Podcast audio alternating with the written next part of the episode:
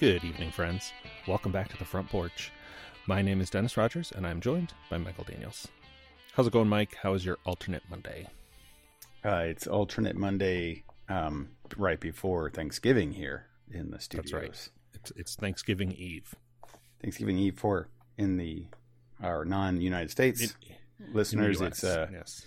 the it's the uh, holiday where, well, originally it was like what uh, the Native Americans meeting the um, Pilgrims, and we have a Thanks feast where they. That's the that's the story. It was established as a holiday uh, by uh, President Lincoln in the eighteen sixties, but yeah, the. Right. Where we give the the, give the folklore is is some kind of cooperation between the natives and the pilgrims, um, almost all of which is probably an. I mean, it was a, it was a successful P R campaign by right. those pilgrims, right? To to yeah. make it like that, they're like, we we took over their land and murdered them all, but uh, let's have a thing and say we did great. Yeah. So, no, not to be too pessimistic there, but. Um, Anyway, we uh, yeah, it's it's it's a, a day to give thanks. That's right. is, is what That's we're right. supposed. We're to We're not be. the only country. This this particular date is unique to the U S, but Canada has one. Uh, Japan has a some. It's like a combination of Thanksgiving and Labor Day, but um, yeah, I'm sure. And and as I think we have this conversation almost every year on this show, um, it's it's equivalent to a harvest festival in older. A more, more. I don't want to say more primitive. That is what I mean, but less, less technological cultures, more agrarian cultures. Let's say. Let's see if I can find a way to word that. That's not deg- derogatory. um, yeah, fall, fall festival, basically. Um, right. Which is why we eat a lot of food, which is is that's is not yeah. something Americans normally do, right? Right? No, it's totally a brand new tradition that we started just like five years ago. Mm-hmm. Um, yeah, ultimately, again, for, for people who are listeners outside of the country, uh, it's really primarily just for um, family, that you could, to get to another event to get together with family, extended family, not just local or uh, close family, whatever it is, but everybody. And um, uh, have lots of food. Everybody brings in lots of stuff. Turkey is the traditional center dish. Mm-hmm. Uh, but that's tomorrow. And uh, are you are you near the area? Are you near family, or are you just not doing the, the, nope, the family nope, Thanksgiving this year? I was going to say a thing that I'm also sure that I've said on the podcast before. I do wish that Thanksgiving were closer to Christmas and New Year's. Um, when you well, it's it's it's just exactly one month, right? Yeah, it's it's too close to like travel for both of them. If you have to travel far, like if you have mm-hmm. to fly or drive. Oh, yeah, more yeah, than, yeah. Right. you know, three, four hours. Um, you have to pick. Yeah. You have to pick. And it's a weird. And, and Christmas is two holidays because it's so close to New Year's. And I'm like, it would be great if we could get all of those like in a week or a two week, like Japan has Golden Week. Anyway, I am in fabulous Las Vegas this week. Las Vegas. Yep. Um, Are you staying out there for two two months? No, no. I'm I'm here this week. Then I'm going down to Arizona, um, and then I will be driving back to Indiana without the camper for uh, the Christmas and New Year's holidays, and then um, coming back. And I'll be back up here in January for Pat's birthday thing. Hopefully, it won't be too cold then. Um, that's I, I will say that. I mean, I know you travel often, but that's still quite a trip that, to go. Within the next three weeks to travel all the way back up here and then to travel all the way back out there a couple, three weeks later or something like that. So yeah, yeah. It's going to be, you know, drive out there, stay for a week, little over a week, maybe about a week and a half, something like that. And then come back. And it's, yeah, it's like, uh, it's like twenty-five hours each way. Um, right. So if I didn't have a dog with me, I would probably consider uh, flying instead of driving, but uh, no, true. Well, well are, are are you are you heading back right after the holidays, or are you going to wait around in, in the area for January? Do you know? Um, I'm not sure yet the exact dates. Um, I have it planned out roughly to when I'm going to leave. I can always leave an R V park a couple days early, so I made that reservation, and I made the reservation up here in Las Vegas for um, Pat's birthday, uh, the sort of two weeks surrounding that weekend, um, so I don't have to move in the middle of the week. Um, but right, right on. I'm not sure. There's there's not really any place for me to stay, so I might, like, before I leave, come up to Bloomington for a night or two to see people, since I'll be so close. Um, right. But I'm I'm not sure. I haven't I haven't finalized those plans. But anyway, well, well, if you if you li- if you leave closer to Pat's birthday, maybe I'll I'll catch a ride with you all the way across the country. That's what we'll do. Instead of flying, just t- hitch a ride. Nice. That'd be that'd be fun. Um, um, yeah. So for I think maybe the first time ever, um, I'm nowhere near any family for Thanksgiving. Um, oh yeah. Yeah. I usually am camping down in um, like Tennessee or something. So we've done Thanksgiving at my sister's right, place. Yeah. Um, but yeah, from here, my closest family are the ones up in Idaho, which is like, I don't know, fifteen hours from here. It's, it's like almost a thousand miles. So, oh yeah, pretty far. Yeah, I'm I'm not going to be doing that. I'm going to go uh, find somewhere. There are a ton of restaurants, and you know, all those casinos have restaurants. So I'm going to find somewhere to go eat out tomorrow, and it'll be a It'll be a new experience. Not eating out by myself. Could I do that find, all the time. But but find, the Thanksgiving. Should find a Chinese place. Yeah, yeah, exactly, exactly. With, with some duck. Uh, I I don't have crazy plans or anything. Ours is just um, pretty much what I do most years. Is Sid and I are going to go to um, my sister's in Terre Haute, which is about mm-hmm. less than an hour away, mm-hmm. maybe an hour away, and um, then. Uh, my it's usually my it's usually just Heather and her kids and maybe their kids and grandma, my grandma, me and Sid and my sister. So it's not really big, um, but you know, just a nice size where we like it. Yeah. And um, uh, my sister just it, she makes all the food, and she makes enough food for a feast of a hundred people. It feels like mm-hmm. um, that's what you do. And and she I always feel like. You know, you don't have to do that. I feel bad that we're having it over at Heather's house, but it, it, it's almost gotten to the point where that feels good. It, it's so funny. I always wondered this as I was younger, like in my early twenties or something. You know, you have uh, holidays over at families, and how does how does that come about? And don't do they always want it? And what if somebody else wants to host and things like that? And I know it's different, but some in different families, but oftentimes. It's like always at grandma's house or always at somebody Aunt Susan's house or whatever it might be, right? Um, and my sister, we would have it a couple different places, but then we started having my sister's, and now it feels like if we don't have it at my sister's, then that would be weird. Sure. So it's, uh, um, nice that we're able to, you know, have it over there, and she's making a nice feast, and she knows because we grew up in the same thing. She knows exactly all the stuff that this small group of people love. We all love that. Right. Um, you know, in the way to make it, we love the, and my grandma had, has already messaged me that she's making all my favorite desserts. So I always, I know everything that's going to be there is I'm going to like it. So that's, that's pretty good. I, and, and all I got to make is the, um, I'm making pumpkin pie, and which I went and got the ingredients today, and I'm having meatballs for appetizers. So nice. N- nothing hard, no, nothing difficult. Um, yeah. I I, I I do like to cook. So. Sure. I, I went grocery shopping today, and so of course the stores the store had all their uh, all their stuff out, and I almost grabbed a pumpkin yeah. pie, but then realized that I don't really like it's not my favorite kind of pie. Like I don't dislike it, but I'm like, am I going to buy a mm-hmm. whole, and then I got to get whipped cream to go, and then what am I going to do? Like, I'm not going to use a whole thing of whipped cream.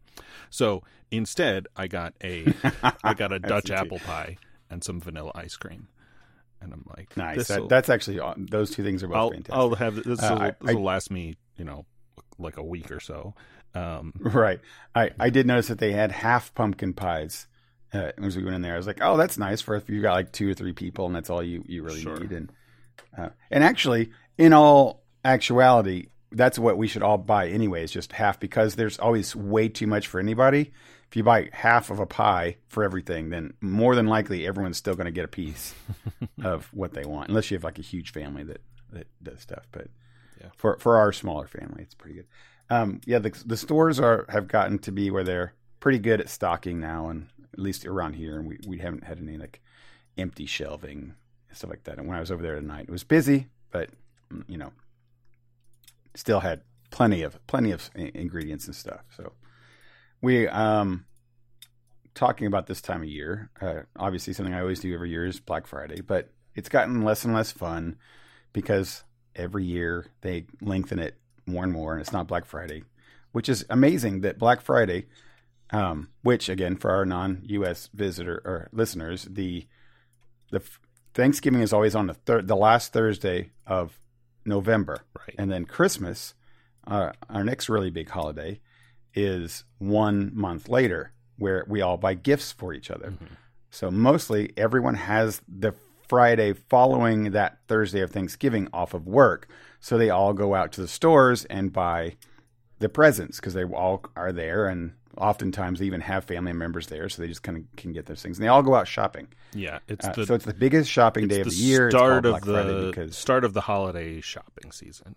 Yeah, for for sure. And it's called Black Friday because that's when, you know, a A lot of companies can be in the red for most of the year, then they'll make so much money in this one day that they get in the black. Hence, it's called Black Friday. Mm-hmm. But it's amazing to me that after many years, we've had decades or centuries, we've had Black Friday happening. That uh, just recently, we've we've uh, they've companies have been pushing to make it earlier and earlier and earlier.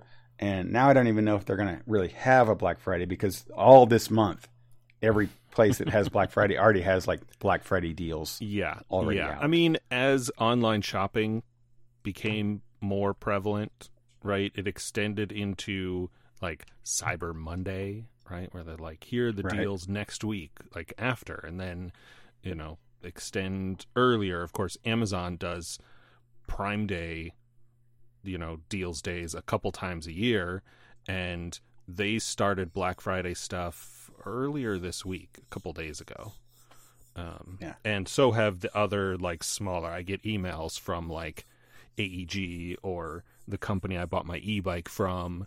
They're like, don't miss ten percent off our, it's, you know, Black Friday kind of thing. And yeah. I'm like, I I have... Uh, unfortunately, I, I think... I have an e-bike. I have a uh, yeah. a mobile internet router. Like, I don't need another one. yeah. I, unfortunately, I think this is... This trend only hurts the, the, the little guy, because, as most things do, um, because um, the idea of Black, it's mi- completely missing the idea of Black Friday. It's not necessarily because of deals, which is deals are great, and that's why people love them on Black Friday, but it's that you don't go shop, most people don't go shopping for Christmas before Thanksgiving. They go the day after because they have the day off. Sure. And it's the weekend. So that's why Black Friday is good, and and retailers have just completely forgotten that. So what will happen is that people will shop whenever, because Black Friday lasts all month and all last uh, next month. So it doesn't really matter that you go out, you, like you said, because of um, online shopping and things like that. So um, either, either they won't go out, and therefore the little guys get it, and only the big guys can afford to, to run those sales. You know, like Walmarts and Targets and stuff for an entire month at fifty percent off of it, of all the stuff. Right. Um, so only the big guys are the ones that can afford to do it for that long. And the little guys can do it for one day to clear out their stuff, but that's really much it. Anyway, um, it's, it's different because I always use it for, to buy games or movies primarily. Mm-hmm. Um, and the games are already on sale, so I don't have to really wait. Sid and I like going out anyway, just because it's kind of fun, um, and just to, to meander around, be out with the people. So we're we're planning to go out and look around and kind of be out there. But I don't think there's anything else. Uh, I am going to. I've already decided the video games I'm going to buy. I'm going to buy Mortal Kombat one. I bought Street Fighter six this week because it was on sale on Amazon, and um, I'm going to buy. Mortal Kombat one is like the fifteenth Mortal Kombat, right?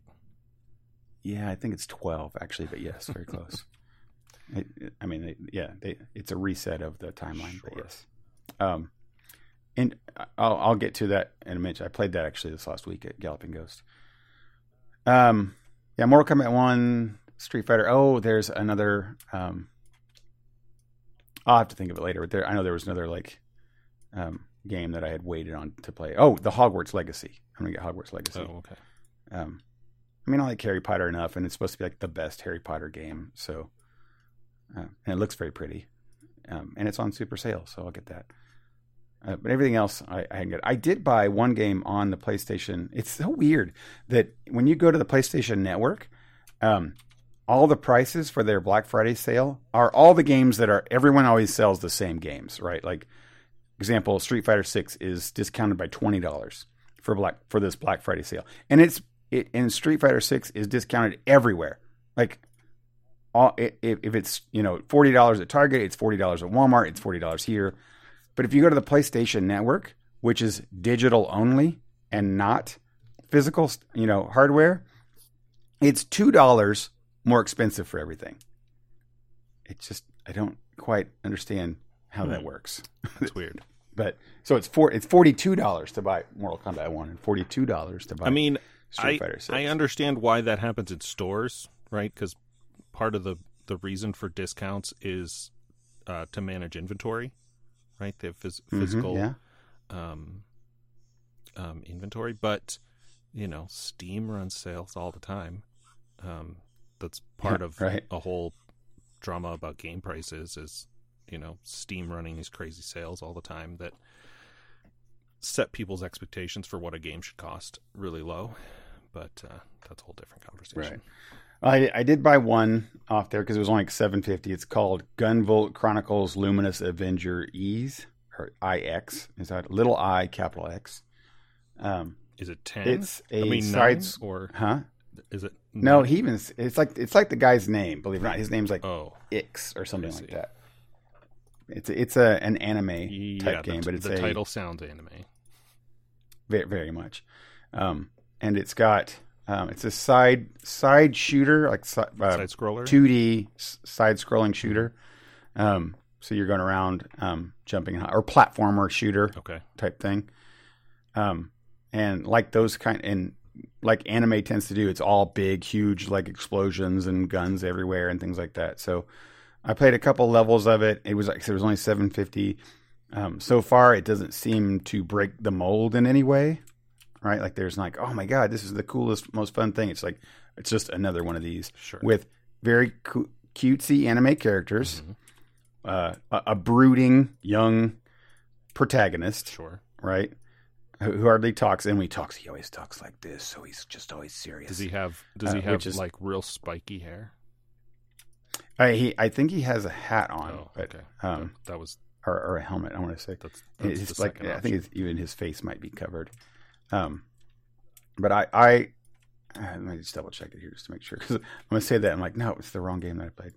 Um, but that the, the, the selling point for me at seven fifty was that it's got really cool anime characters and they looked pretty neat, but I got bait and switched. When you watch the trailer, all their voices are in English. And when you play it, it's all Japanese and you can't switch it.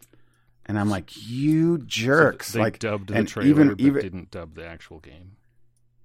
Yes, and all the scenes from the from the trailer that are in the game, they dubbed them for English just for that trailer. But in I saw the, that same scene in the game, and it's in Japanese. I'm like, ah, I, it, it's because I don't I don't play many uh, J R P Gs anymore because I just don't want to. The reading is just constant and totally breaks up the gameplay for sure. me. That you have to sit there and read everything, and you want to get back to the game. Mm-hmm. Um, So that's why it has spoiled me on that. So anything that's in English with English voiceovers, I'm fine with listening to. Um, and it, it helps me out. Again, not that I don't like subtitles. I'm totally cool with subtitles. But in a game, I want to get back to the game. Yeah. I, uh, so I that, even if I was even if the audio is in English, like when we played uh, Final Fantasy, I switched it to Japanese because I don't – even with the English voiceovers, I still am just like I can read it faster than they talk, and then I just skip through, like, once I've read it.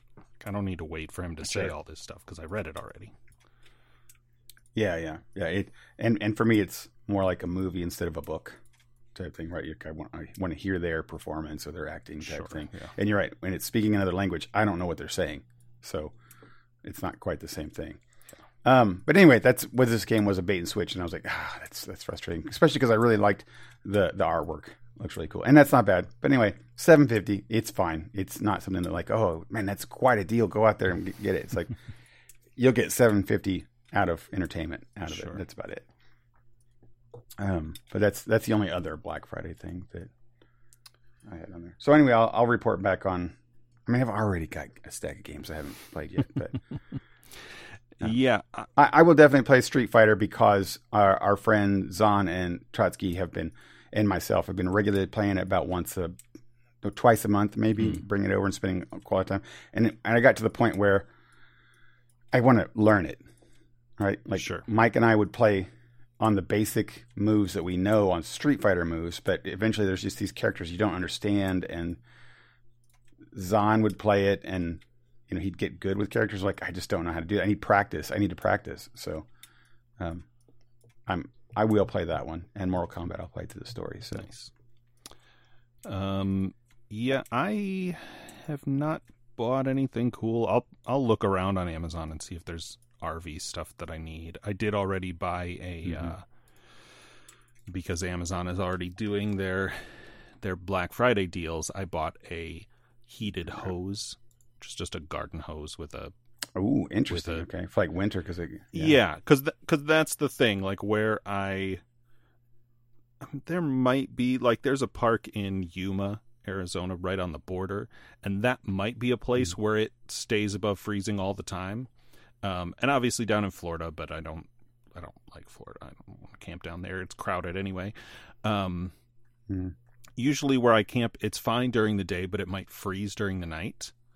Um, Plus, there's alligators down there. Right, there's there's crocs in. Uh, um, mm-hmm. I don't know in the forests. I never remember. You might get like a crazy probably, deer in Indiana, but friggin' crocodiles in Florida. But in sorry, I derailed. Like when I camp in Texas, and this happened when I was camped up by Yosemite. Uh, it freezes during the night, and then um, like the pipes in the camper and everything are fine because it, I have the heat going, so that. I am warm, but the hose is outside connecting water to the rig, and then right. the, the hose will freeze in the night. And I have a really nice hose. It doesn't like, you know, split or anything from the water inside freezing. But um, these are just, I don't know, they have some kind of heat element wrapped around, and then the hose is insulated and you plug it in, right? Because the water... Um, at an R V park, the water thing is usually right next to the power box. Uh, not right next to it, but yeah. close enough. And then you just plug it in there and and it stays. It keeps it at like forty or whatever, um, which is like, I don't know, six or seven Celsius, something like that. Somebody can check my math. Um, hmm, yeah. Anyway, it keeps it a few degrees above freezing. Um, so that it stays, so the water inside inside stays water and not ice. Yeah, it definitely definitely sounds like a, a positive thing to have. Yeah, for sure. Yeah, it's a thing that I almost got a couple times, and I'm like, really, this is just like a month, or you know, maybe two months. And most of the time, I deal with it. Like last winter, I dealt with it by just disconnecting the hose at night, like before I go to bed, disconnect it. Um, Sure, I don't have water, but I'll like fill a jug so that I can use a toilet or whatever.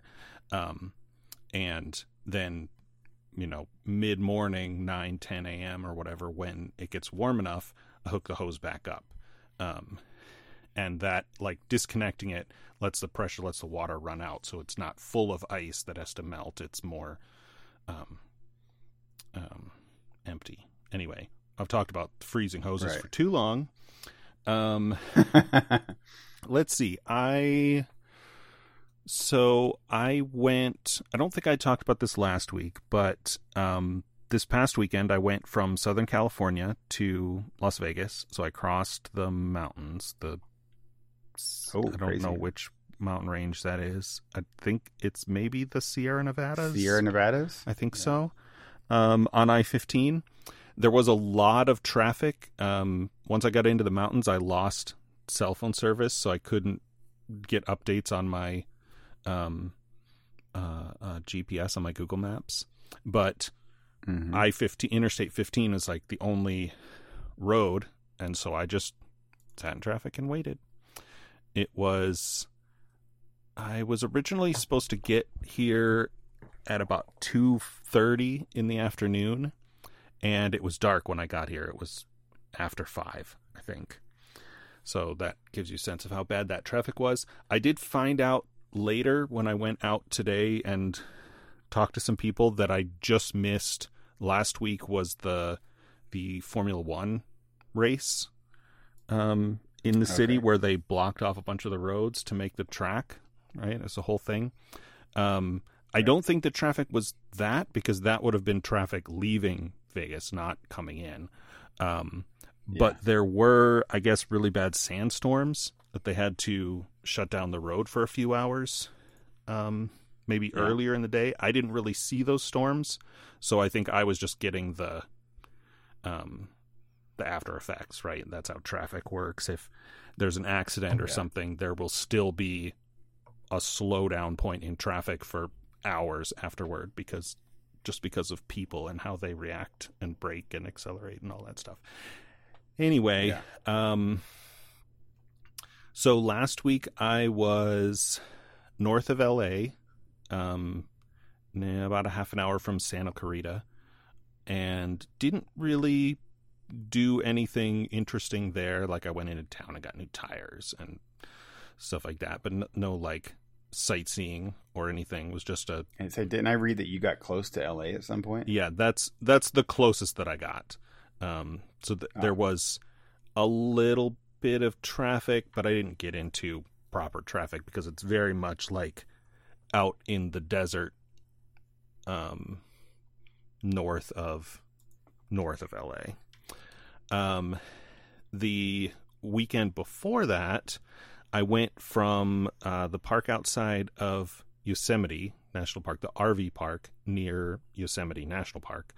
Um, I went into Yosemite. I don't know if I talked about that last week. Maybe I did.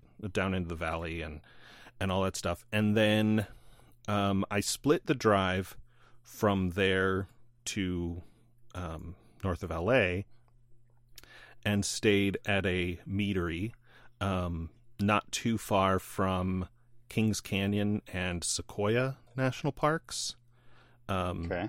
which are where all the giant trees are, the sequoias. Oh, yeah. I think I saw a picture of you with one yeah, of those. Yeah. They're, I don't know the history. Um, I think those two, like Yosemite is the first U S national park, and then uh, Sequoia and Kings Canyon are the second and third. I don't I think maybe Kings Canyon was first. Um, there's okay. some, there must be some interesting history there, because they're close together, and the two famous trees, um, named after Civil War generals, Grant and Sherman.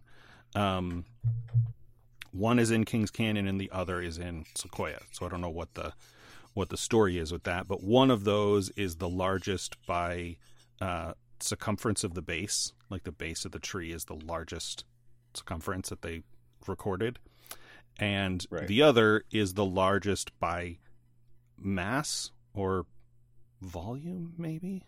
I don't know. I mean, I guess they could calculate sure. the mass, but like the the the size at the base for how tall it is, like, neither of them are the tallest, but they're both record holders in these other two Uh, metrics. But anyway, I saw both of those, and they're very impressive, right? Like, you can't get um, you can't get close enough to touch them. They have fences around them, which makes sense. Um, right. And you have to uh, like park and walk down. There are sequoias that you drive right by going through that road, but it's definitely like way up a mountain and then back down. Um, And so that travel day, that Sunday, a week ago, this past Sunday, um, also took way longer than I expected. It was like a, I think Google estimated it at like five hours. And I think I was in the car for, well, I'm going to say in the car, because I stopped at both of those trees and walked those trails to go look at the trees, which yeah. was probably like half an hour at one and maybe almost an hour at the second. So I wasn't, wasn't like I was sitting in the car this entire time, but from leaving in the morning to setting up camp in the evening was like ten hours. Got it. Um, but anyway, the, you know, the trees are just, you're like, wow, you know, you're looking at it's, yeah, you know, stunned at it, for right? all of the, there's nothing like we, because America is a relatively young country, we haven't built anything older than like two, three hundred years. Um, right. You go to Europe and you see like Saint Patrick's Cathedral in Ireland was, they took the roof off of it and made it just a ruin, right? In the fifteen hundreds, mm-hmm. right? Like a couple centuries before uh, America or the United States was even a thing. And it's like, wow, that's, this has been here for so long. And then you look at these trees and they're like four thousand years or something like that. And it's just right. a little mind blowing. Um, yeah. I mean, I, I can't, I can't imagine. Yeah. It's, it's one of those wonders of the world that I kind of want to see, mm-hmm. um, for, for sure. Um, and that was, is that Northern, it's Northern California, right? It's, um, it's kind of in the middle, like Yosemite okay. and, um, Hetch Hetchy, uh, Reservoir are like a straight line ish, uh, east from San Francisco. Yeah. And the Sequoias and Kings Canyon are straight south from there a couple hours. It's hard to tell because it's up in the mountains. I think the highest elevation sign I saw was like seven thousand feet. Um, so it's way up there. Um, yeah. So it's, yeah, I would say more central than north, but also east. Like both... Um, I was telling my family about going to Yosemite, um, or maybe it was, maybe it was Fox. I don't know, somebody. And they were saying like, it's kind of hard to get there. Um, because you would have to like to see Yosemite. If you're not RVing like I am, I think you would have to fly into like San Francisco or Oakland, and then from there, it's like like a th- over a three hour drive, um, so it's not like a, it's not close to anything transportation wise, um, right? But yeah, definitely some of the most uh, impressive and memorable things that I've seen um, since I started doing this traveling. Almost makes the like over six dollars a gallon for diesel in California worth it. Wow, it's crazy. Yeah, crazy. Uh, I I did some traveling myself recently.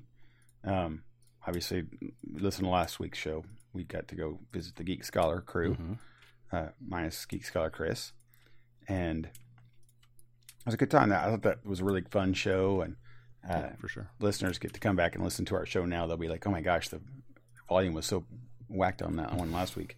Um, 'cause we were in, we were in a, a big, you know, an actual live, live talking thing. It was a little bit difficult, different to do, but, uh, it was really fun, you know, talking to those guys and, and having good conversations with them. We almost lost the audio. So we're, the fact that we got last week's episode at all is, is pretty awesome. Um, but I went on a trip to D C Mm-hmm. um, and that area, spent some time with um, Fox and Jill, uh, and then drove. I had rented a car, which, by the way, don't rent cars anymore. Just don't do it. I mean, you can probably rent a car if you are just driving around in the little town you might have right there. But if it just, it's so expensive. So it, the car cost more than my entire trip did, um, which was a complete mistake. It, you know, when things were all said and done, which I thought I was going to save some money, but no. Anyway. Yeah, that was I, that was true when Sarah and I went to Ireland. Um, we rented a car because there were just... We used public transit for the first week or so, and it was yeah. good. It was just really... I mean, I was also trying to work with a massive time zone difference, and there were places we wanted to see that were just nowhere near the bus routes, uh, and the trains were super expensive. So we rented a car, and it's even worse there because they have some of the most expensive insurance, like rental car insurance in Ireland, because yeah. the roads are so small, and uh, yeah. for a large percentage of the world, they're um, on the other side of the road.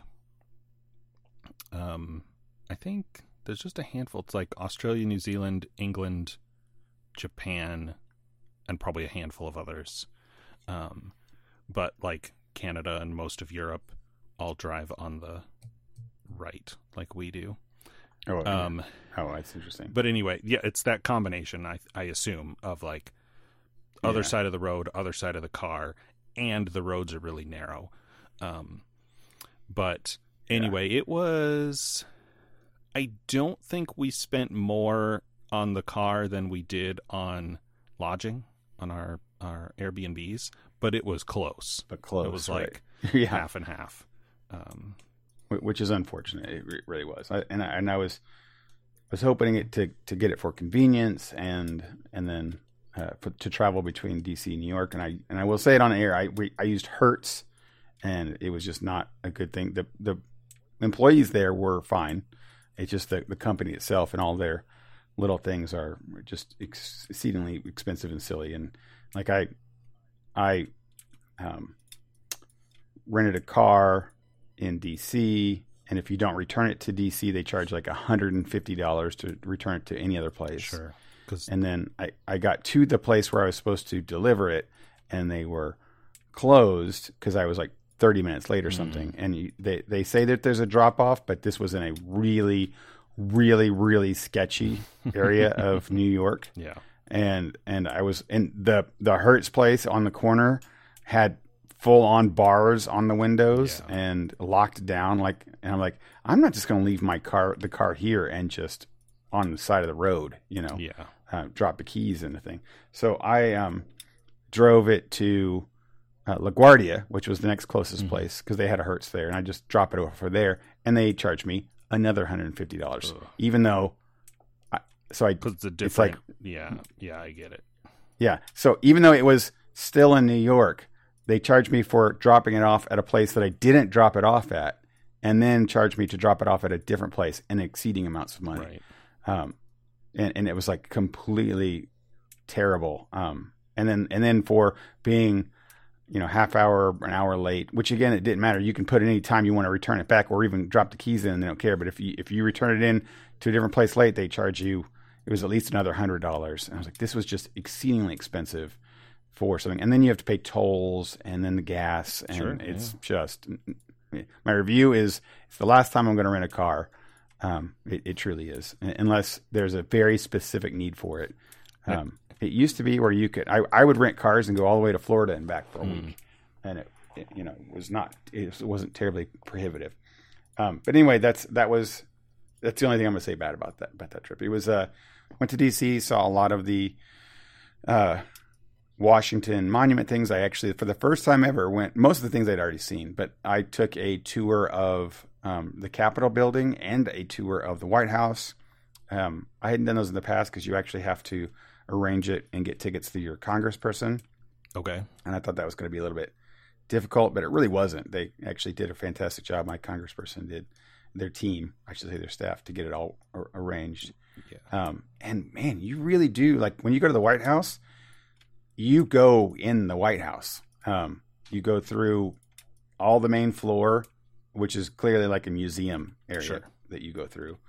Um, and when you walk out, you walk out the front, those famous front stairs of the White House. You're on the very front thing, and it's a self-guided tour. So you, not like you see in the movies where there's somebody walking around telling you everything.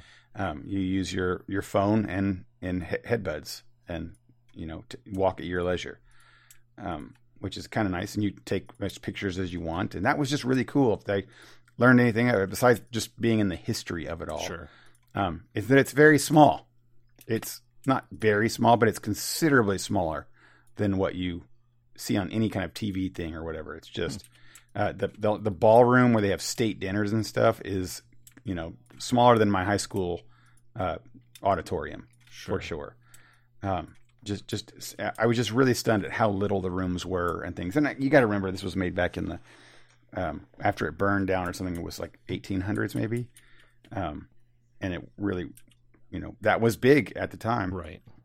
I've and I've been to the, but anyway, it was very neat to actually be there and be in the place, um, which was kind of neat, and be able to walk in. Security obviously is super, super, super max sure. security. Um, uh, you have to walk, you get go through security like five security checkpoints. And I'm not even kidding you. To go through, you go through so many security checkpoints. Uh, it was just me, and I just had a satchel, so that wasn't bad. But I couldn't even bring my satchel in. Mm. I had to go. I had to go. They they had me go down two blocks away to a hotel, and there that you can pay them to watch your bags. Oh wow! Um, I know it's like oh, I can't. It's just like a little. It's like the size of a purse. There's like a little mm-hmm. you know satchel thing. Like nope, can't can't have that. Go down and pay them. And it was like fifteen bucks or something. Um, so then I walked back, and um, you said go through all these checkpoints as you're walking through the grounds to get to the White House. There's all these security checkpoints. Um, and then. When and obviously there's Secret Service everywhere, just everywhere. Um, and then when I was outside, had walked out the front door, there was like a whole platoon of of military that had kind of walked across the front. So it's definitely a, a place is secure. Um, unfortunately, because you know we, the world we live in today, the last time I was there was maybe fifteen years ago, and I was able to get to. Uh, About a block away, or not a block, like uh, the the surrounding roads around the White House, I could I could go to. Now it's like two blocks extended around everything around it. You can't go at all. And when you see the movies of people protesting on Pennsylvania Avenue right in front, they still have that, but only the protesters get to go into that park, and only the protesters stand in front of that on that street. It's completely. That park is, you can't go to it at all, all around the entire outside of it.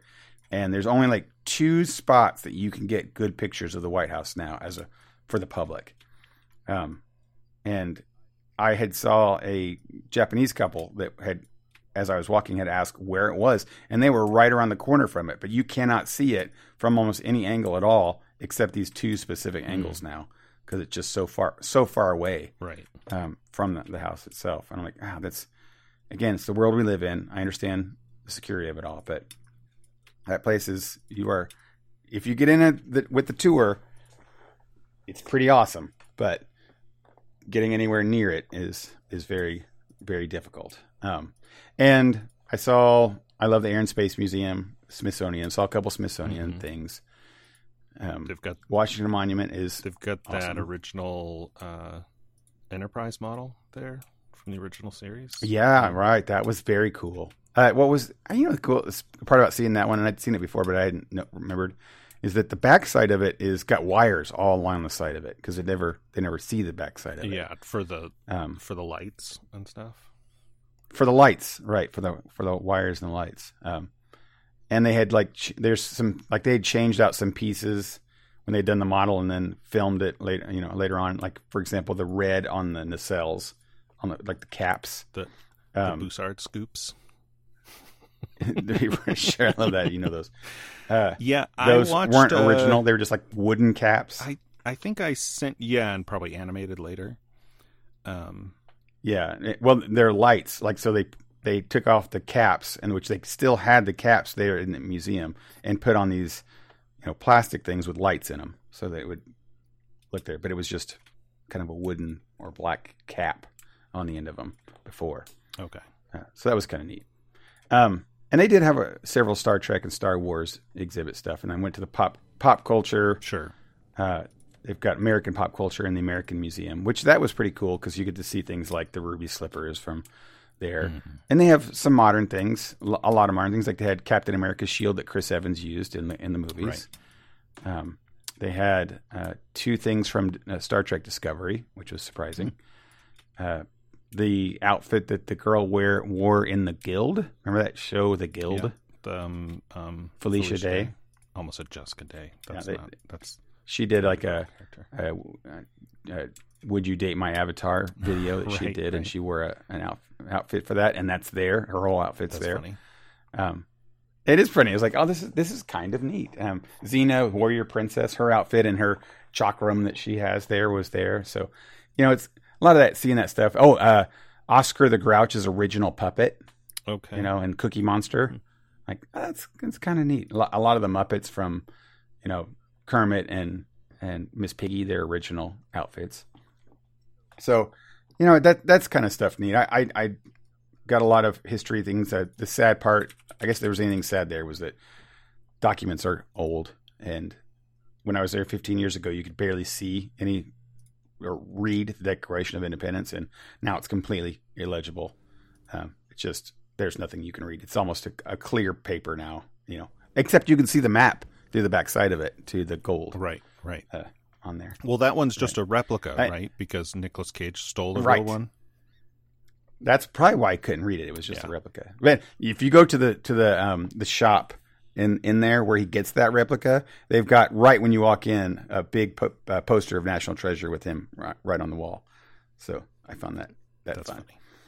Uh, but anyway, went up to I said, spent some great time with Fox and his family, and man, that is you know just had a good time playing. Um, Uh, some Nintendo games w- uh, with Nathan, his kid, and playing. Um, we we watched a lot of movies and had a, some great food. Uh, great time. Going up to New York, stayed with a, a, a buddy. I think Marcus has been on the show, I believe. Yes, um, once. I, I want to say. Yeah. So we stayed At with him. Once. I did a lot of tons of walking, um, tons and tons and tons of walking. I think it was twenty thousand a day got, is what I was your, uh, averaging. Got your steps. Yep, got my steps in, twenty thousand steps a day, which is a lot. Um, and uh, but but it was good. Like it was just kind of, like I said, it was just me. So I was casually walking everywhere, taking my time and just enjoying everything. Didn't have any kind of rush. Mm-hmm. Um, not nothing new to report at that place, except that for the first time I actually saw the skate rink at Rockefeller Center. Every mm. time I've been there, it's been summertime and warm, so they don't have right, a skate right. rink. But it was there and open, and that was pretty cool. Um, so that was neat to see. Um, but not, nothing really new in New York. I, I love the city. It's, it's really a, just a beautiful city. And, uh, if you like people, like I tend to like, it's, it's nice to be in those, those areas. Uh, the, the most things that I enjoyed was hanging out with Marcus in some of these little eateries that we'd go eat at mm. and get bagels, you know, East Coast bagels, which I absolutely are different than any other kind of bagels. And they're so tasty. um, And I every morning I'd have some bagels for breakfast, and that was really, really good. And I love running the train. I don't – Marcus took me on a – he drove me to the airport, and he lives in Queens. Okay. And if listeners are thinking of New York City, if it's a, a, a square, the city's a square, he lives on the right-hand side, and uh, the airport is on the far left-hand side, and right in the middle is Manhattan, which is the big, the biggest place, most busiest place in the yeah. world. And you had to drive through there. And he drove through there. Oh, my God. I, I could not drive in New York City. Just no. Just no, no way. But he's, t- he's told me a lot of cool things, which I won't talk about here, that, that they really, really enforce. Like, they have cameras everywhere. So if you break a law, it, they don't, like, you don't have to see a police officer. They just send you a one hundred fifty dollars ticket. Right. And you get them all the time. So... someone pulls out into an intersection and then the light changes and you're still in the intersection, one hundred fifty dollars. And like automatically billed. I'm like, wow, that's because I was wondering why it didn't just get gridlocked the whole time. It's because people were constantly getting ticketed constantly. Mm. So, but it was still very, very, you know, crazy people doing crazy things. Yeah. I, um, I you should drive your camper through there. Right. Yeah. I I mean there's big big huge delivery trucks, big semis and stuff going through Manhattan. So Yeah, yeah. It was it was stressful coming into Vegas in the dark. Right? Cuz it's it's oh, it's man, the city and it's also dark. So I was just like, well, okay. Um not surprisingly not as bad as getting to the park north of L A, because there I was not in the city but like out you know on these on these weird back roads and stuff and trying to follow the map, Google map d- directions and, and all this stuff. I did go out today. Um, not for the first time, because last night I went um, to theater. There's a theater, like, it's like half a mile from here. And I think I could have walked there faster than I found it, because I couldn't. It's part of a casino, right? That's also a mm-hmm. hotel with a food court. And so the parking was weird. Like, I didn't, I couldn't figure out where to get into the parking garage, or whether they were going to charge me or use valet or something. And then I found a normal, like, mall parking lot. But then when I went inside, I was in the casino. And I'm like, where is a theater in this casino? Um, and what they say in Ocean's Eleven about casinos being like mazes is kind of true. There's like no straight lines. There are signs, but everything really? runs at diagonals and stuff. And it's just people playing slot machines all over the place. Um, and I did find it like twenty minutes late, twenty-five minutes late. Um, but they were still doing trailers, so I was fine. Um, then today I wanted to go down to, um, the Strip, because there is this part of the reason that I am even here is I wanted to go to a hat shop, which seems ridiculous, but it's a, a, a it's a, a chain of, you know, very high quality handmade hats. Um, I, the first one I went to was in New Orleans. Last year I went to one in Atlanta. They only have them in big cities. Um, I think there's one in San Francisco. I didn't make it to that one because that, uh, trip down to San Francisco was a little bit rushed, but I knew the one here was not very far, right? I looked at it on Google Maps and it's like, oh, it's seven minutes away from the, R- or seven miles away from the R V park. And I'm like, well, that's crazy. There's none anywhere near this close. The other ones were like from the R V park, you drive into Seattle, which takes, you know, an hour and twenty minutes to get there. Um, and I was like, well, this is great. I'll be able to go. And then I looked at it. It's in an outdoor uh, mall um, near the Link, L I N Q, uh, hotel, casino, resort, whatever, um, which is Hmm. next to uh, the one where people will be staying for Pat's thing, which is annoying. I was like, well, maybe I'll just wait. But I wanted to, I wanted to get a new hat before Christmas. Um, and so I'm looking at the parking, the parking garages, and the, the reviews on Google for parking garages are always bad.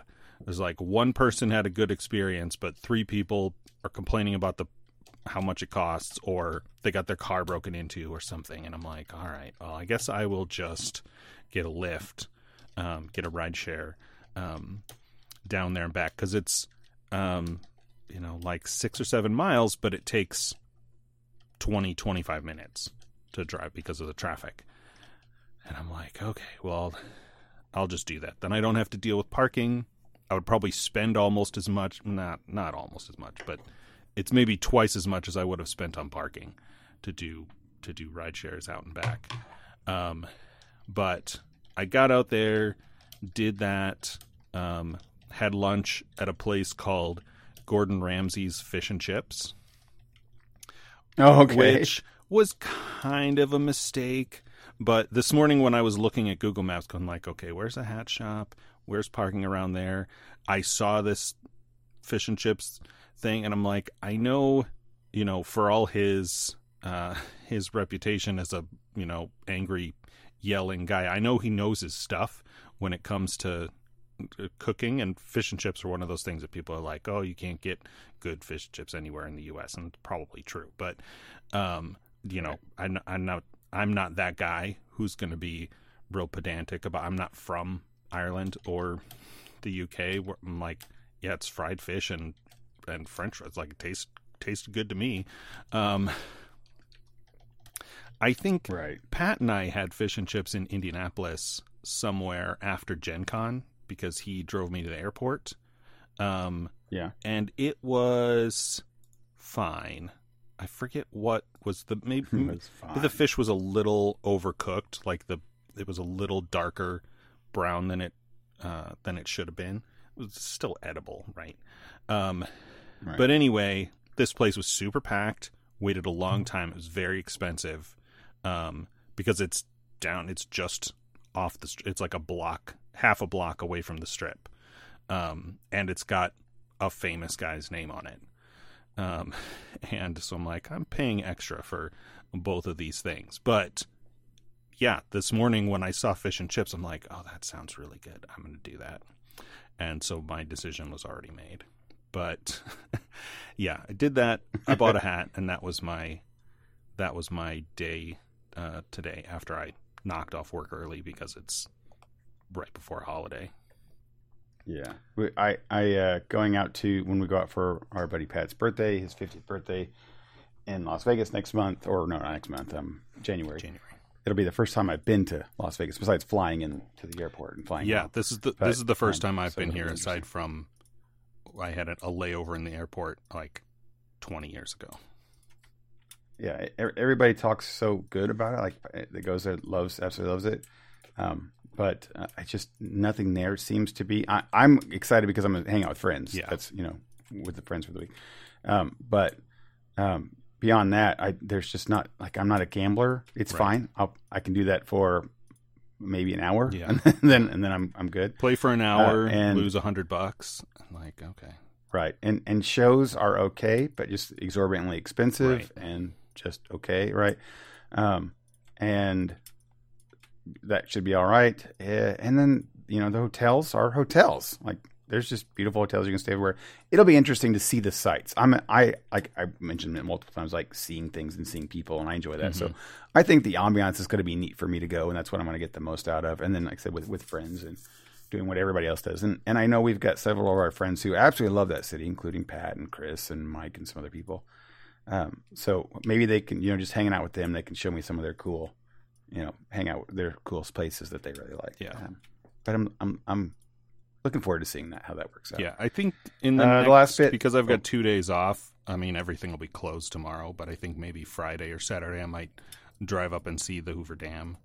Um, oh yeah, that, there's a, cool. At least to see it. Yeah, there's a oh, that's there's a, a national, not national park, but like a national recreation area or something that's that's not far outside the city, so I might do that tomorrow. I don't know. I haven't decided. You know, I I dated someone when I went on vacation who their idea of vacation that they what they really loved doing most was staying in the hotel, um, and that was beyond me to understand until uh, I went on vacation with them, and it was it was just a pr- point of priority of picking the hotel with the best amin- amenities, amenities and amenities, yeah, things to do, and it was nice and places to hang out and. That's what they did. Like, you know, stay in this nice room, uh, you know, for most of the morning, then come downstairs and have a nice breakfast down there and stay in the lounge, go to the pools, go to the different stuff. And I'm like, when I spent a, a weekend vacation with them and uh, doing that, I was like, oh, okay, I can, I can see how this is. It's a, a way away from home in a nice sure. place. You don't, you don't have uh, and, to, you don't have to worry about any of the normal routine of, of living in your own place, right? You don't have to clean right. anything. You don't have to cook food or um, yeah, all that. I get that. And, and and excitement is just, if you feel like walking outside your door, there's a little bit of excitement that's nicer. And a, the living room is much bigger than your living room and stuff like that. Yeah. So it's like um, when, I mean, like when you and Trotsky went to um, Mexico, where, where was that? Um, near near Cancun. Cancun. And, uh, I um, I can never remember. The, there are a couple of famous places where people go on vacation down to Mexico. Playa del Carmen is actually where because it was, my um my brother and sister-in-law spent two weeks somewhere in Mexico, and I was like, "Is that?" I don't think they went over there. That I think they went south, um, somewhere on the on the West Coast. But um. Like, you guys went down there and played games and stuff, but I bet you most of the people there were just in a hotel, like, lounging by the pool, having drinks at the bar, and that's about it. I'm right. sure there were people, right. like, trying to scuba or, I don't know if they're surfing, probably not on the Atlantic, but, you know, doing some activities, but probably a lot of people were just like, you know, I want to get away from my life for a week and yeah. do nothing.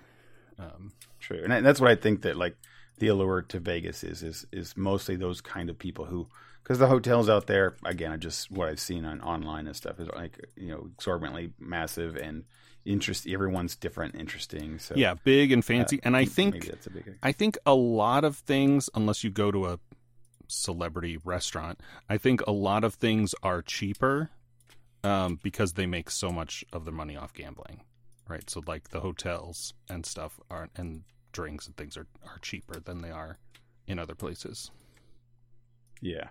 Uh, so I, I am looking for that one. Um, to, to finish out this, our whirlwind tour of the world here, because uh, actually, if you think about it, both of us have been to a lot of places on both coasts. I, so I, this, I almost, I almost said this last week when we had Fox and Jill on, but I think that was our farthest, like, remote, because you were in Maryland and I was north of L A, like the furthest apart we've done a, a show recording. Not that it really matters on the uh, internet. Per, per, but, perhaps. Um, the the other closer one was when we did it in uh, the Playa del Carmen down on the um, Yucatan Peninsula. Yeah, to, I, I think you were close up north. I couldn't remember. Um, I couldn't remember when you were in Mexico, if we recorded from there. I was probably up in Washington State.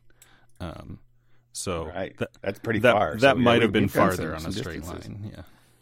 Yeah. We, we did, we did some distances, but, uh, but anyway, anyway um, I, I came back and went to Chicago. It was a Galloping Ghost arcade visit mm-hmm, week mm-hmm. Uh, weekend, uh, where we have our competition every time. This is the third competition we have for the a trophy we've got, um, with the people that go. Uh, I've won the first two. I did lose this last one, so I lost the trophy mm-hmm. for the first time uh, to friend of the show, Bill. Mm-hmm. Um, and but just by one point. Um, the games we played were old school, all old school games except for one. We played Joust, Tapper, Mappy, Enduro Racer, and the pinball game was the brand new Godzilla pinball. Okay. Um, and... Uh, Bill and I were neck and neck, and you. The way the scoring goes is you. It's high. It's games with high scores, and uh, if you get the highest score, you get four points. If you get second highest score, three points. Third, three, two, like down down the line. Okay. Um, and and then you're placing, you know, total score from from the whole things. Um, and we've got a system where we take a picture, post it on Discord of the high score, and then it gets recorded on a Google Sheets. Kind of, you know, we record the score there, so we can kind of see. Oh. Uh, Sydney beat my score in Mappy, and now I go back over there to Mappy and, and, and play some of that. So it's we we've played the nine hundred plus games that they have over there so many times, and there's so many there are so many games that, that are neat for a minute, and then they're not that fun anymore. Sure. You know, you, you play Miss Pac-Man for a minute, and then you're like, okay, I cleared a level, I'm I'm done with this, right? Um, so as many times we come there, it's it's a challenge to try and actually, you know. Be in, uh, have enjoyment of all those things. Right. So this playing this stuff makes makes it a lot more. And we always pick some games that, you know, maybe we hadn't played. Kind of like how when we watch our, our movies and things. Mm-hmm. Um, like Sydney picked a game called Enduro Racer that none of us had ever played before. Um, and then you get to actually play it, and you have a purpose to try to, like, keep playing it and sure. get better at it. Yeah. Right. It's like it's um, like achievements. Jou- joust in, uh, in video games. Right, and you're and you're just playing with just your friends, yeah. Right? Because obviously you can't get the high score. The high scores on those games are world records. Like, you can see that they're world records. They've got them at the top. Right. You know, um, they're they're they're massive. So you can't really compete against that stuff. But um, so we yeah, it was it was fun. The only um, all the games are pretty. You know, Joust, Tapper, Mappy, and Enduro Racer were all pretty fun. Enduro Racer was probably the, the worst of the games, but it was still fun for us all to play. Godzilla pinball, uh, I think we might be done with going to the pinball arcade. There's, it's not really expanded. Mm. They've got kind of the same games there, and pinball is just too darn random for most of us. You can play it for a while, but balls go straight down the middle. You just can't stop it. Okay. Right? Yeah, yeah, yeah. So, it, you know, you're, and you're like, and since you're not trying, it's just about scores. What does it matter if I get fifty million? You know, what what does that mean, right? right. Um, pin, pinball games do have what we call quests or missions or things that you have to do, but because, um, you know, the randomness of pinball, it goes straight down the middle. It's very difficult unless you play a lot. And when we're playing free-to-play, we're still playing a lot, and we still cannot do stuff. It just got to the point where we've accepted that pinball is way too random for us to play. um, with the exception of this new game, Godzilla Pinball, that does it like is made by somebody who actually paid attention to the player instead of what a pinball game is classically supposed to have been. Okay. And it's just it's just fun. It does things like it knows if it comes down a ramp, then then the the save ball light immediately turns on every time, meaning that you can't lose your ball from a ramp and straight down the middle to come down thing, because it then just kicks it back out and you can play again. Um, so all of the things that it knows can be kind of cheap wins for the for the game, it doesn't let you do. Hmm. Um, the the downside to that is that everybody loves it that was in there. It's a you have to wait like a half an hour to play it, and games last good ten minutes um, on one play. Sure. So the picking it for our game to play was very difficult because we got to play it like three times mm-hmm. is all we got to play it. Um, and I want the to see the score range we had. It's like fifteen million, thirty-two million, fifty-four million, and then Bill in one playthrough got two hundred million. So it was like, well, I'm not sitting around here standing in line for another thirty minutes just to hope to get, you know, what he got. So, um, but anyway, it was, it was fun. Another great trip. You know, good time with friends. Um, always good experience in the arcade. Uh, and I did give up uh, my trophy to a, a valid, very good win that Bill did. And and Bill, we left we left the place at about, I'd say eight. We used to stay until two in the morning, um, but we, we just if it was just Bill and I, we had this thing where like I'd get a higher score than him in say Mappy, and he'd see that and he'd want to go and sit and just play Mappy until he could finally beat that, right? And if we didn't leave, if it wasn't for the other people that were with us, he and I would have just done that all night long until they closed. Sure. Oh, you upped my score on Tapper. Oh, I better go get better at that. Um, and that's just really fun, you know. That, yeah. And then it's funny because we come home and then we find like emulators and now we're playing them at home again and, and posting our scores still. That's funny. Um, yeah. So that was, that was fun. Uh, the last thing, and this is going to bring us into our next subject, is that uh, we saw, I got to, I was able to see The Marvels with um, our good buddy Fox in the show. We got to see it at a pre-screening a week ago. We didn't talk it on the show because Jill hadn't seen it, and she's a big fan of uh, Captain Marvel, so we wanted, didn't want to spoil anything for her. And you were able to go and see it, right? Yep, yep, yesterday. So let's talk about The Marvels. What do you say?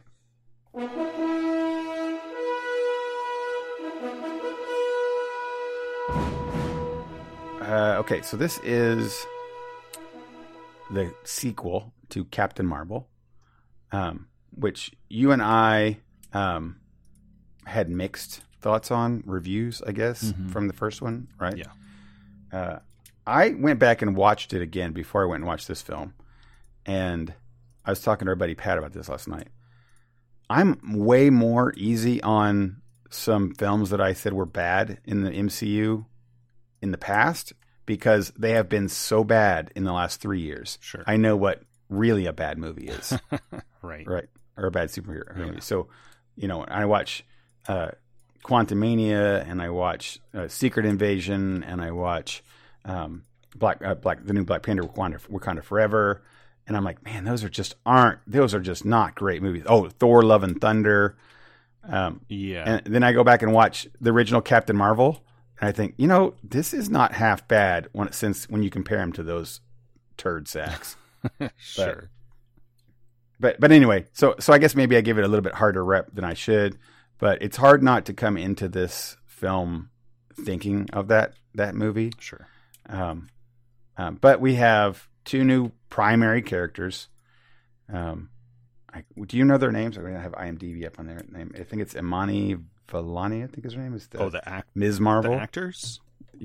Yeah, yeah. I, I don't know the actors. I was going to say Kamala Khan and Monica Rambeau, but I don't. And Monica Rambeau, right, the are, are the two primary characters. And uh, for for I'll, I'll let you go in first, but I will say for my part, that's probably the best thing they could have ever done for this series is to have somebody besides Carol Danvers uh, lead lead the show. Uh, So that was a good choice, I think. Yeah. So, so what do you yeah. think of this? I mean, film? I don't. Oh, overall, I don't want to rehash. Our, also, because I've not watched it or uh, thought about it since we watched it and talked about it. I don't want to rehash the conversation about the Captain Marvel yeah, and, movie. And I don't think it really bears to this film. There's no, not a lot of... No. Um, right. I mean, we saw just a little bit of Monica in uh, the WandaVision series. Um, mm-hmm. And, of course, we talked about the Miss Marvel series and how um, sort of charming and wholesome it was with her family, and um it was a nice yeah. a nice change, because after the and we probably talked about this at the time, but after the first episode I thought we were gonna see another kind of rebellious teenager story, um yeah with her keeping secrets from her family and and all this kind of stuff. And there is a little bit of that, like she does keep things a secret for a while, um but her family are still very much just like a family. They're kind of always there, right. and they're, you know, worried about her, and sometimes supportive, and sometimes, you know, afraid, and um, just very nice to see compared to the typical arc of a superhero with a secret, you know, with an alter ego, like living a double life kind of thing. And and yeah. and and they were in this in a major in a major yeah, way in this movie. they they were in they were in this a lot. And so um this movie rides a lot on um Kamala Khan's energy and enthusiasm. um oh yeah w- without her I think it'd be torn torpedoed. yeah I mean, right? There's some um Monica Rambeau brings some of that to this, and I don't agree agree and I yep, don't yep, I agree I don't want to seem like, you know, I I despise uh, uh Brie Larson or anything like that, but um her I've I don't think I've seen her in anything else, and her mm-hmm. portrayal of this character is just so stilted and flat, and I agree yeah and she still is and and still is there are moments in this movie where she, you know, shows some emotion and actually, you know, c- connects to, to, to people a little bit. Um, and that's good. But I, I don't think you could do that without a character like Kamala there kind of, you know, hero worshiping her, um, which is funny. Right. A lot of it is silly and funny, um, which you kind of... You kind of have to have, like, the premise of the story of them swapping places when they use their powers is goofy to begin with. So right. you right. knew the tone of the movie was going to be a little goofy. The villain was exactly the villain right. was very weak. Um, but that's very weak. An- another weak Marvel. That's villain, typical. Right. right. That's typical for the M C U. Um, which, which is sad to say. Right. You know, but yeah. True. Yeah. It's, It's just hard to, I don't know, you only have so much screen time, right? And you're dealing with three sort of protagonists in this story. There's not a lot of, um, there's not a lot of space left in the script for um, developing. The that being said, uh, Fox and I were talking about, and you could probably read his review on L R M Online, um, is... They put a lot of, they put at least I know of two extra scenes that were completely not needed that took up or, or plot lines, I think, that were not needed at all. And they could have changed that, cut those, and spent more time on the villain. Gave that airtime to them. And and the two I'm talking about, I don't know if these are spoilers, but the cat scene, which is fun and lighthearted, mm-hmm. and some people like that, and it was wasn't terrible, but completely not needed at all. Right. Right. The whole, the, the that storyline with what happened with the cats and then why they had that. None of that was necessary. It was just extra. Yep. So it, if you had a two hour film, maybe two and a half hour film, you're like, okay, we need to cut things. That's something that would get cut. Right. Sure. And the other one was the, um, the, the dance and the singing, the singing type planet. Stuff was very yep. silly. Yep. Fun. Again, it was just fine, but, but also not important at all. Um, and, Uh, the the time that they spent there, so they could have cut that stuff, some of that stuff out, and made room for the villain. And they they just because she seemed to have had motivation, but it was just I don't know. I agree with you. Just was a, kind of a thin thin villain. Um, I I things I did like is, and this is a weird thing to say. I was trying to say how I think how I can explain this. Brie Larson's Carol Danvers, just like you said, was very flat, is very flat, and is very not a likable person. Mm-hmm. I think that's where we came down in general. Um, I don't like, I think I'd be good friends with her in any way. Right. Sam Jackson's Nick Fury is barely friends with her. Right. And uh, they didn't change that, which is very interesting. Um, because as I was talking to Fox, I was like, I appreciate that they didn't. She's just kind of an unlikable person. And yeah, it would, that doesn't sell tickets, it, it right? It would have but, been weird if they had just kind of rewritten her character. Um, yeah, they, and she's I mean, now they, happy and they, excited and funny. They do and, pair her with, you know, somebody from her past who kind of really looks up to her and, you know, right. the the sort of fangirl Kamala Khan that tries to bring...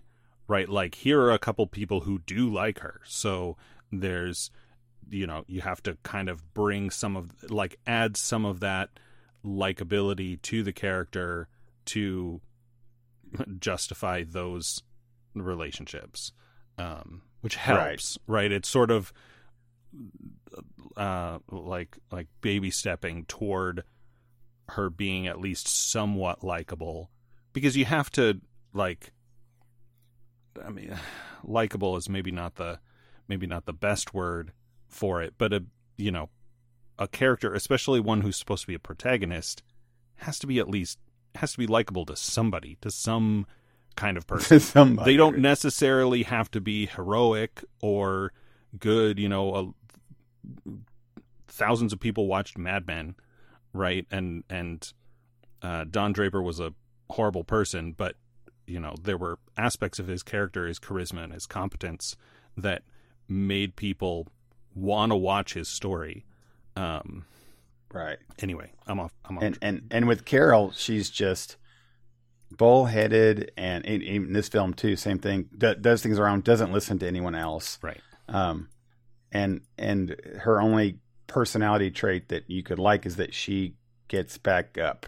Right, we said this before. That's the Captain America trait. Yeah, and she's um, and she is too. This is a weird thing to say, but she's too competent. Like she just uh, yes, right. She just wins whatever she tries to do, and that's not interesting to watch. Like yeah, she's she is just uberly powerful. Yeah, just cannot be stopped. Just all the right? time. Like the so the, so in, the the, conflict, in this one they again the, they weaken the, her. The conflict, the sort of swapping thing, and having to work as a team is the struggle for this movie that she didn't have in like her cameo in Endgame or whatever, or or at Go all. On. Like she never has to, ha- yeah. And and that that I think helped the character a bit is is or or the film. I think it helped the film is that you have this. And again, I know it's supposed to be about her. Like she's the main protagonist, I guess.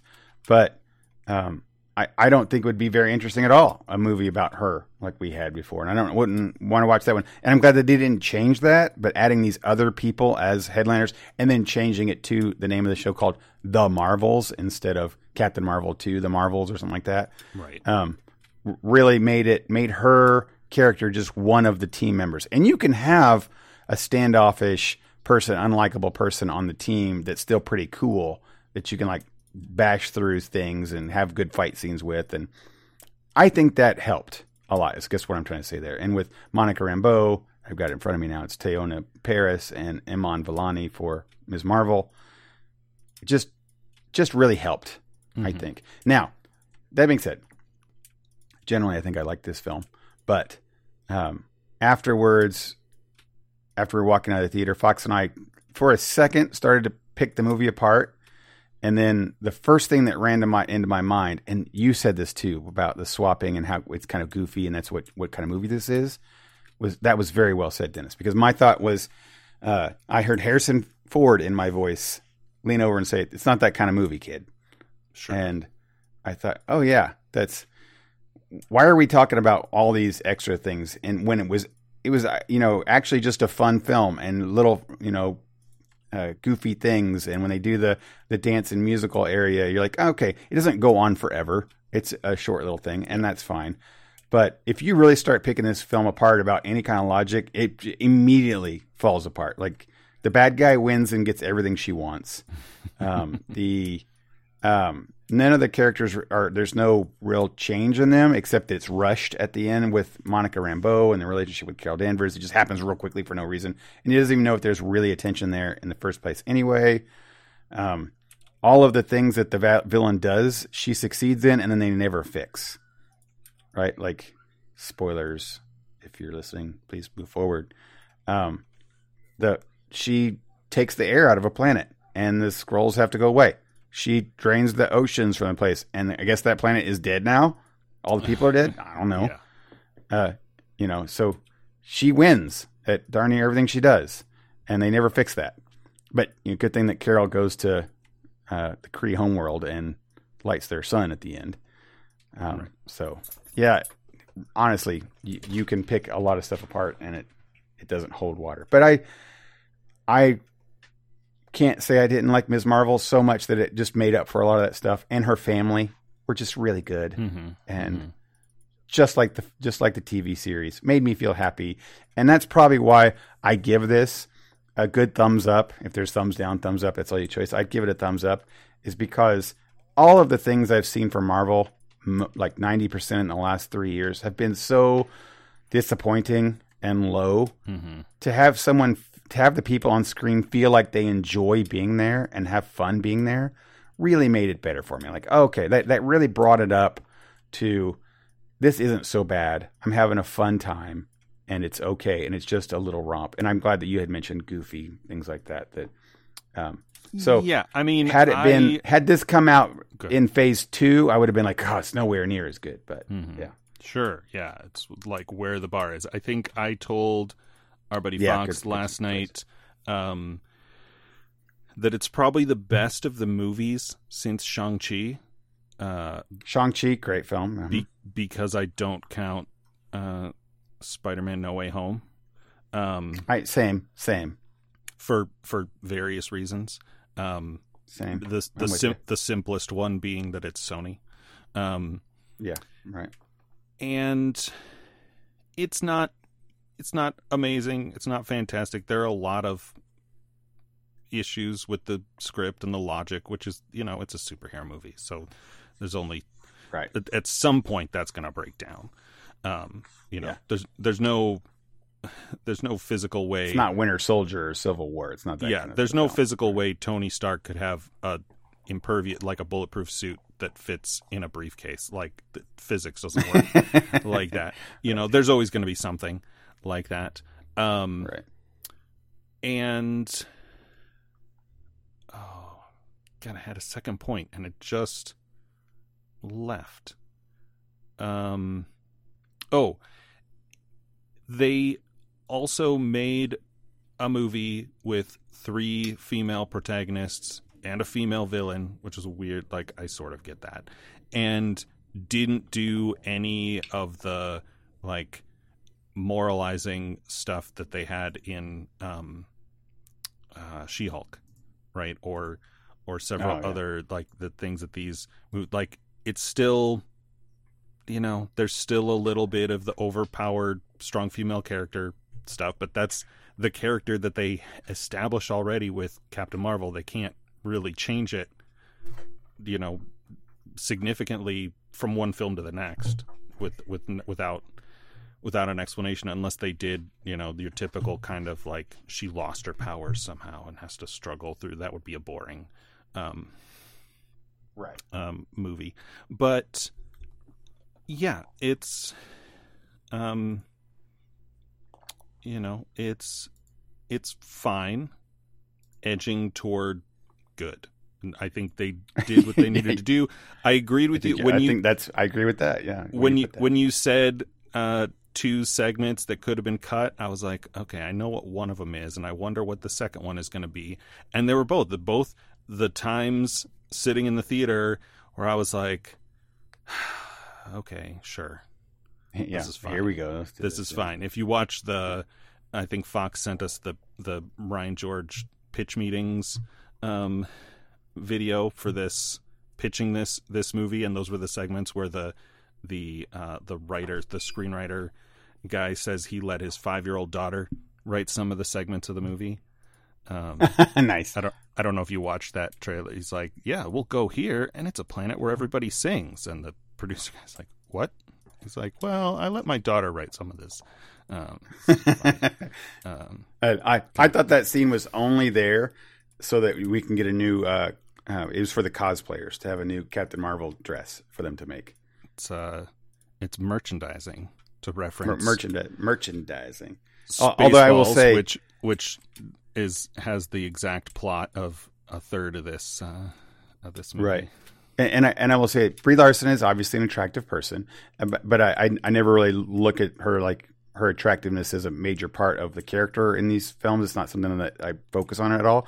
But sure. When she came out and she was in that like dress thing, I was like, oh man, she's very beautiful. And they really made her up into very beautiful. So sure. At least that part was like a- an interesting, different thing. But really, honestly, there was nothing else I think in, in that scene that was I think, just yeah, was there just for a little fun, maybe. Just a goofy kind of thing. And then, as you said, since we're sort of hinting at spoilers here, like the villain gets away with what you'd like. They didn't stop her. So it's like, okay, so what happened to this planet? Uh, okay. I guess we're, yeah, we're uh, not, not appearing in this film. Uh, yeah, no, we, we will never, we will never know. Uh, yeah. That, and, and then that same, that same area thing, we had, um, Kam- Kamala use her, um, scarf. I don't, now Kamala knows how to use scarf as a professional that's, weapon. That's part of, part of that planet's uh whatever martial art. I, I, I and then I, obviously Kamala likes I know how to do that. I just, yeah. So anyway, that's fine. I will say I want to say something quick that I did like. I I liked how they did the switching. I thought it felt pretty cool. They used it well, and I really this is the dumbest thing to say to like about a movie, but I like the training montage that sure. They had one. Yeah, like they they didn't just automatically knew how to work as a team. They had to actually practice, right? Yeah, so that when. Yeah, you knew that that was sort of setting up for a final fight um, where they they work in, in the same way that we see um, Spider-Man working with uh, Doctor Strange in yeah. in uh, Infinity War. Right. Um, oh, yeah, right. But, the kick. But you know, we kick. Magic with a kick. Magic with a kick. Magic with a kick.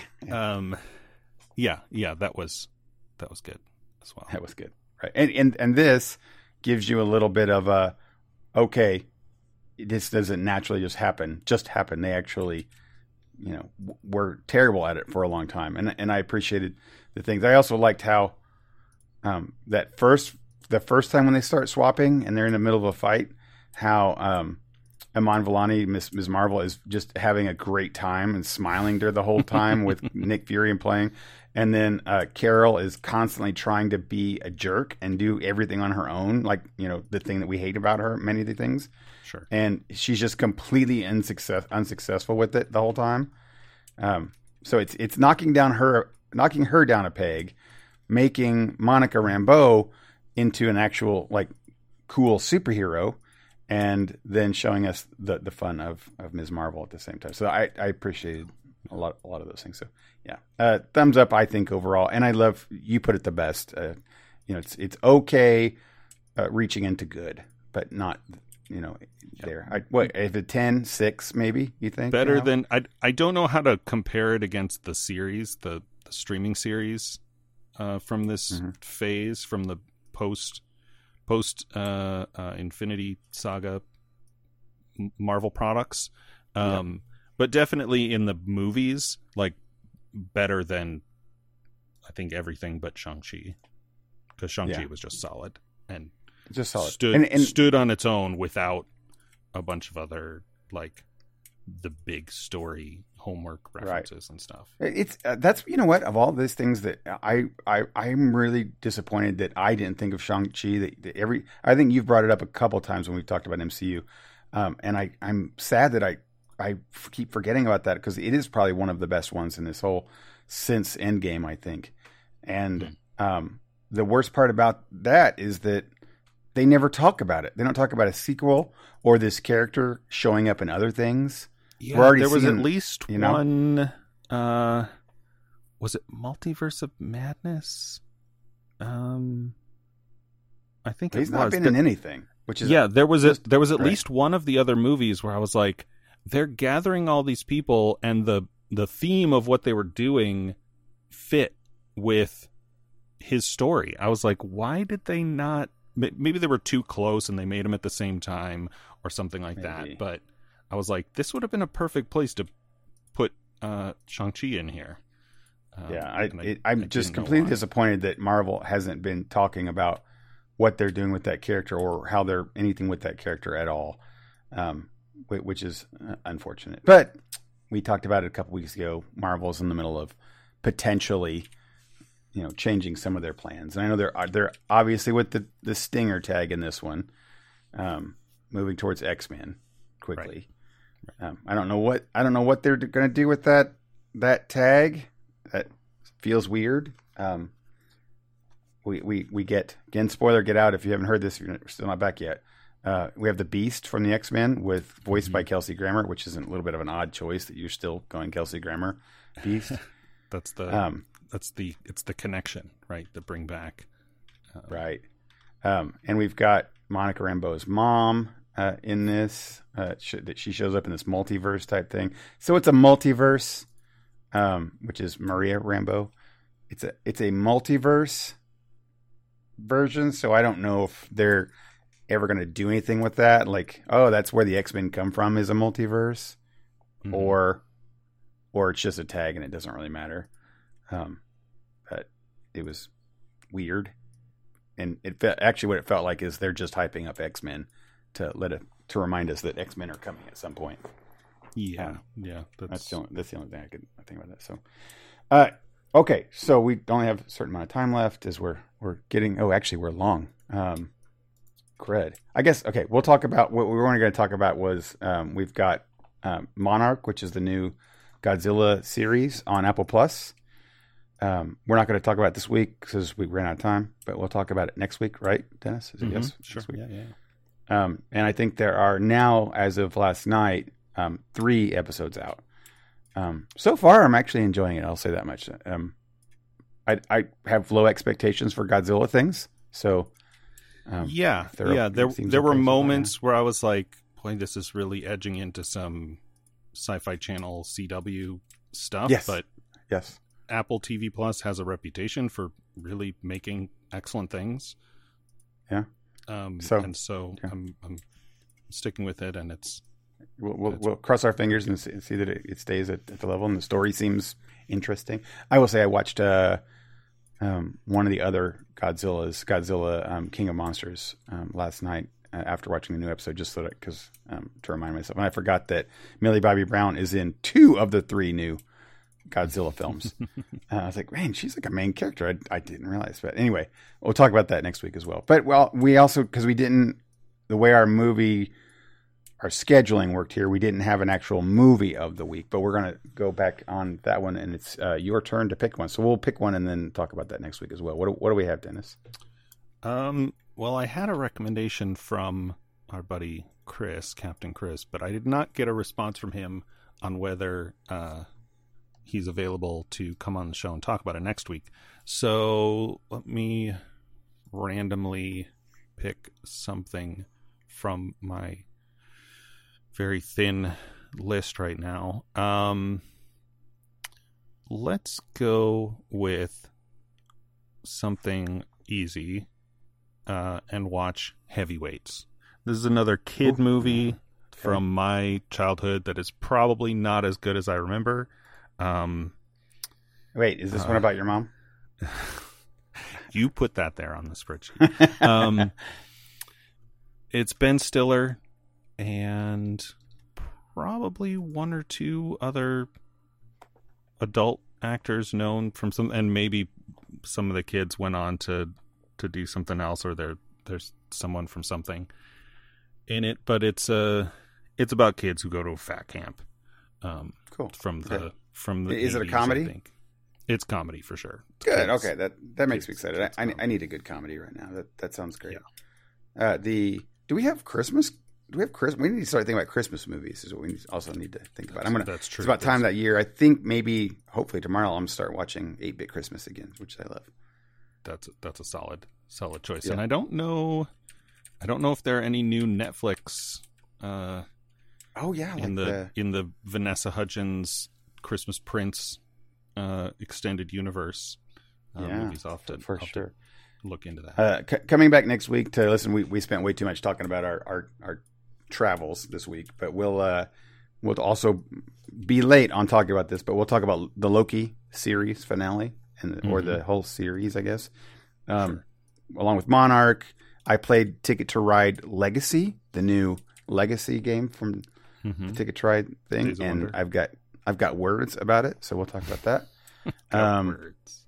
Yeah, so we've got we've got a couple things to talk about still next week. I played Aliens Fireteam Elite. We'll talk about next week. Scott Pilgrim Takes Off. I rewatched the WoW movie. I've got words about that. Hmm. Yeah, I cool. will tell you. It's not as bad as you remember it. So, I I never hated it, and I rewatched it a couple years ago. It was like, this is fine. Like, I was not expecting Lord of the Rings out of a World of Warcraft movie. Um, yeah, and uh, the the, yeah. the human parts are the worst parts. I mean, the, the real life people are the worst sure. parts. Yeah. Okay, cool. Yeah. All right. You've been listening to The Front Porch. This is episode three hundred twenty-four. Thanks as always to our friends at L R M Online. You can check them out. As Michael said, uh, Fox probably has reviews up for um, uh, the Marvels, Marvels. already. Um, if you want to reach out to us and tell us what you think the best movies of uh, M C U Phase four are, you can do that via email. Our address is frontporchpod at gmail dot com, or you can go to our website, frontporchpodcast dot com, and use contact forms there to reach out to us. Um, I don't think there are any show notes this week. If you enjoy The Front Porch, please consider subscribing on the podcatcher of your choice. And while you're there, if you leave us a favorable review, we always appreciate that. It helps out a lot in those rankings. As always, thanks so much for joining us. And until next time, I'm Dennis. And I'm Michael. For The Front Porch. Night, everybody. See you next time.